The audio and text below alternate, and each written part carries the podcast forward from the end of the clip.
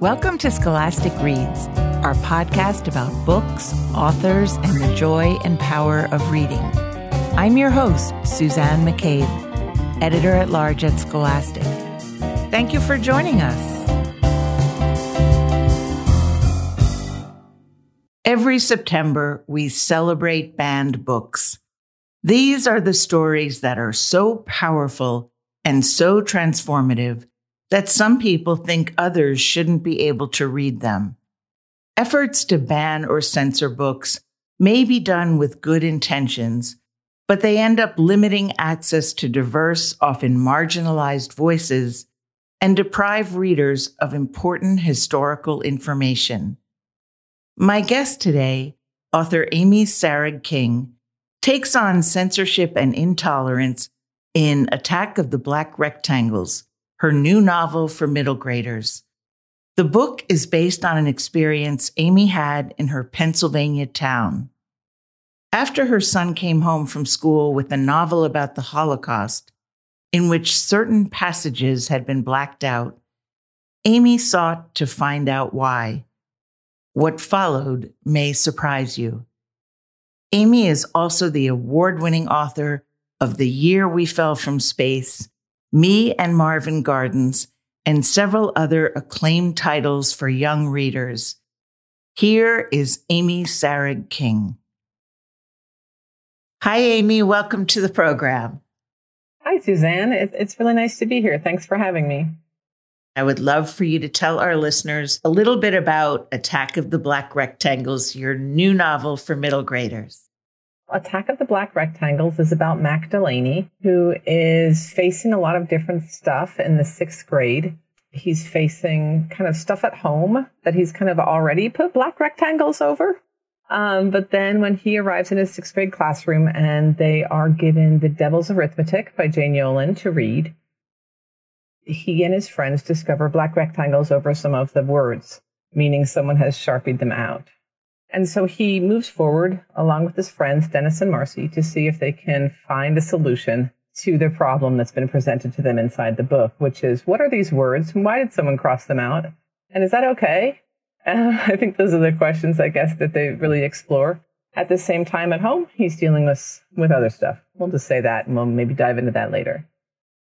Okay, so the book they're reading is The Devil's Arithmetic by Jane Yolen. It's about the Holocaust. And the words that are black rectangled out have to do with the human anatomy rather than a discussion of the actual Holocaust, which seems counterintuitive. That's a good word. Yeah, counterintuitive. It also seems it's quite a distraction for a town like this one that has such, where the book is set, I mean, that has such strict rules about dress codes and, and other things and uses the word distraction as a reason for that. I find it amazing that in the middle of a very harrowing, very educational, and very age appropriate scene of the Holocaust would be interrupted with this large black distraction that not only takes away from the reader every true word of the scene, but also gives the reader something else to think about in the middle of a scene where they really should only be thinking about the journey of the character inside of the book. Could you read an excerpt of Attack the Black Rectangles for us? I certainly will, Suzanne. I'm going to start right in the beginning to give you an overview, which I think this prologue does. The adults around here. And then there's a quote under that, and it says, I am here to protect all of us from the ugly world. Laura Samuel Sett. According to a lot of the adults in our town, everything here is perfect. We don't have accidents. We don't have any crime at all. We don't have Halloween anymore or junk food. And we don't have bad thoughts. We don't use any bad words like cancer or death or sex or donut. A lot of people thank Ms. Laura Samuel Sett for this. She's as famous as a person can get in our town, and probably the only reason the local newspaper is still in print. Everyone reads her letters there. Ms. Sett is also a sixth grade teacher, but the adults around here are her students as much as kids like me who pass through her classroom at Independence North Elementary School. Those adults join Ms. Sett in letter writing, sitting on the town council and committees, and making rule after rule after rule. They seem to believe that rules equal safety, by making more rules, they are keeping us all safe and keeping the town's reputation spotless. Ms. Sett thinks that if we even think about bad things, our whole town could fall right into the toilet of the world, just like all those other towns, she says. The adults around here don't just keep our town safe from unsavory words and thoughts.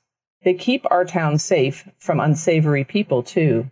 And if we believe what the adults around here say, then unsavory people are anyone who doesn't go to church, anyone who doesn't pledge the flag louder than the person next to them, and anyone who eats junk food. Most of us have to go to the next town over to do our grocery shopping so we can buy Cheetos. My family has ignored the town's silly rules for as long as I can remember. We don't go to church. I don't pledge the flag overly loudly. And we eat a decent amount of junk food. My mom loves Oreos. I love Cheetos. And my granddad is a bona fide candy freak. Ms. Sett wrote a letter to the paper one time about an elderly man who sits on Main Street always eating candy. She asked for him to be removed for his bad example to children. She was talking about Granddad. Here's what he did in response. He started bringing me with him. Don't get me wrong. We eat really good homemade food and a lot of fruits and vegetables, and I get a lot of calcium and vitamins and grains and protein and all the other stuff in the food pyramid. There are much worse things in the world than junk food.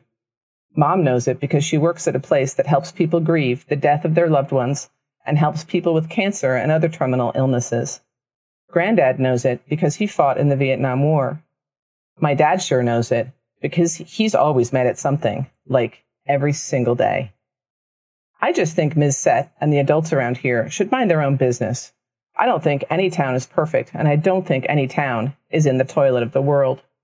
I think life is what life is, and we just have to try our best. Life is what life is, and we just have to try our best. Mac Delaney. For all I'm about to say here, and about her, and for all her weird rules, Ms. Sett taught me to stand up for myself, and I'm grateful to her for that. You're probably confused. Yes, Ms. Sett is a pain and thinks we shouldn't eat Cheetos, but also, yes, she was nice to me when I needed it most. No one is ever just one thing, and not everyone is telling the truth. That's the closest anyone will ever get to perfect. Oh, thank you so much, Amy. The narrative really sets up how censorship is an attempt to control thought, control people, control everything. When you take intellectual freedom, that's that's quite a big step in any society. If we look back through history, people who succeeded at limiting, oh, you know, what it's their citizens could read never ended well. Suzanne never ended never ended well. I'm sure it ended very well for the people who wanted to control all the people, but it didn't it didn't end well for the society. And I think America's a young country. I've lived in other countries that are far older. And when I think about what's going on here now, and I think about any idea of this cycle, you know, this back and forth of we're, we're going to take the books. Oh, here's the books we don't care. Oh, we're going to take the books again. You know, we keep doing this in circles. And it's sort of like oftentimes I hear adults, especially, but kids say it too because they're listening and they're always listening. When is this going to stop? When are we going to move forward? When is this going to be a place for everybody? And the answer is not until this cycle stops. We have to move forward and face truths and accept them and just move forward to make new history it seems kind of impossible while we're always seemingly moving backward when it comes to taking rights away from people, you know, and including obviously in this book, uh, the right to read. So this book is a work of fiction, but I understand it was based on something that happened in your town. Is that right? That is correct. Yeah, my my son came home in 5th grade and he said from the bottom of the steps, there's some words crossed out on my book. And I said, oh, is it pen or pencil? You know, somebody was just being silly. That's what I thought, because I mean, I'm a big innocent, I guess. I always just trust. And he said, no, it's in Sharpie. And we compared, and everybody has the same words crossed out. And I said, bring that book to me right now. And then this is what I saw, just so that you can see it for your sake. Two chunks of the book blacked out completely. And then I went onto Facebook and found out what the, you know, I knew what the book was, but I found out what the words were. And that was a very interesting Facebook thread. It still lives. it still lives on my Facebook wall. And it came up as a memory recently. Oh, well, that's an interesting thing to pop up. But yeah, it is what happened. And my journey to trying to fix it And I mean, immediately it was a fix, meaning a complaint, I, or instead of a complaint. So I, I went to fix it by offering a class set of the same books, uncensored, and offered to remove the censored books and pulp them at my local independent bookstore or through my my bookstore and everyone just kept being like oh you're so silly. Like why would you think of this? Like oh you only care about this because you're an author. And i'm like no no. And so i never got anywhere. And i guess i wrote the book because i wanted to get somewhere. Or i wanted to see a different outcome. I'm curious what you're expecting to hear from readers especially in your area. It was a brave thing to do well, until you said that to me, Suzanne, I hadn't thought about that. Um, let's see. You know, telling the truth is always a brave thing to do. And it's the one thing that I, I, I do in my books. And so it doesn't seem that different to me. The teacher in the book, Laura Samuel Sett, is an absolute caricature of, of, you know, and really an amalgam of a lot of different types of people that we're seeing, you know, moving around at the moment at school board meetings and whatnot but not at all the actual teacher, whom I respect very much. I don't know. I mean, it takes, I don't want to say it takes quite a bit to shake me, but at this point in my life, it takes quite a bit to shake me. My mind can't be changed. It's very simple. Like, I mean, we live in America. It goes like this. If you don't like the book, put it down. If you don't like the TV show, change the channel. That's how I was always taught. I remember learning about this stuff early on with the FCC, I suppose, and radio and how there were some, we called them? We called them shock jocks, I think, back then. And and people were trying to get them in trouble or get them off the air. And it was just as simple as changing station. Just change the station. There's plenty of radio stations I wouldn't listen to. Same as there's plenty of channels on the television I wouldn't watch. It's that simple. Going to one that you know is going to upset you and then complaining about it seems like a strange thing to do in a country that has such a strong history in the freedom to do, believe, read, listen to, anything you want. So I don't I don't know what the response will be like, but if anybody comes at me, I, I suppose I'll usually I'll do what I always do. I'll throw logic and rationality back. Could you talk a little bit about the words that were sharpied out in the book? The placement was interesting. The first one is the more shocking uh, of of the two. So first of all, a little background on The Devil's Arithmetic by Jane Yolen, which is an unbelievably good novel. Perfect for this age group to either revisit or learn about the Holocaust. It's not a historic, an historical novel. Uh, it's it's a time travel novel, so it is kind of historical in that way. But the young woman who travels back is about, I think she's 12 right now. Just slipped my mind. But anyway, she travels. Suddenly she finds herself in a village and eventually a village that's being taken. They're on boxcars. They end up at a concentration camp. And she has full knowledge of the Holocaust, of course, because she's come from the future. And so she is with these other 12 year old or, or teen, young teenage girls. And she's, well, very rightfully terrified, very r- rightfully worn down the way that it really gives the, the reader a sense of what it was like to still be trusting in a way when they got on those trains. But the specific scene where the first black rectangle, we'll say, shows up in the book is a scene where the girls are asked to go to the shower. Now, of course, our main character knows what can happen in the showers in concentration camps. The rest of the people don't. The reader is along with her, though, right? So her fear transfers to us. It's brilliant. Anyway, they're in the middle of this shower scene. They have been asked to disrobe completely. All of their clothes are elsewhere. They are naked. They are naked 12 year old girls, and there are soldiers all around them speaking German, screaming, yelling, schnell, schnell, that, of course, means quickly, quickly in German. And so she's terrified. She thinks she's going to die. She thinks everyone else is going to die. This is really heavy stuff. And then the water comes on. And so, she, you know, you don't even get to feel the relief of, oh, the water comes on. You just have her quickly go, oh, and everybody drinks the water because, of course, they're thirsty and starving. And they drink the water. So, again, you're in a really harrowing scene, one of the most harrowing, but not, again, not age inappropriate, absolutely just so written so well. And then the water goes off almost immediately. And the girls are kind of a little bit wet. They're cold and they're still naked. And these grown men, these soldiers are screaming, you know, schnell, schnell at them. And so our main character covers her breasts and walks away. Um, and actually, I, I, probably have the exact line right here. Um, it says, head down. That's it. Covering her breasts, I think is the actual term or the actual phrase. Um, Hannah walked through the line of soldiers, remembering how childish she'd thought the blue dress and longing for it. So it really is such a strange thing to call attention to in, in such a such an incredibly educational and important scene in the book that it would be breasts. And these are sixth graders or fifth grade. It doesn't matter. Everybody knows what breasts are by fifth and sixth grade. Um, and in fact, many girls have them by that age. And it just seemed like a strange thing. And then the, the, the second part that they had crossed out was actually almost even more bizarre in its, in its crossing out because there was no bad word, if you want to consider a, an anatomical word a bad word, which it is not. But this was, uh, she motioned to her undeveloped, or her own undeveloped chest. So she was basically trying to explain to someone that she looks a little bit younger because she hasn't quite developed yet. And that entire sentence was, was crossed out. So that's the type of censorship it was. It seemed silly, I'll be honest. In such an important and heavy topic, it seemed very silly to care about breasts. I, I honestly feel that it reflects a real kind of, it, it reflects a naive and naive about children, which I wouldn't expect from a teacher, but also a complete underestimation of the children in the room.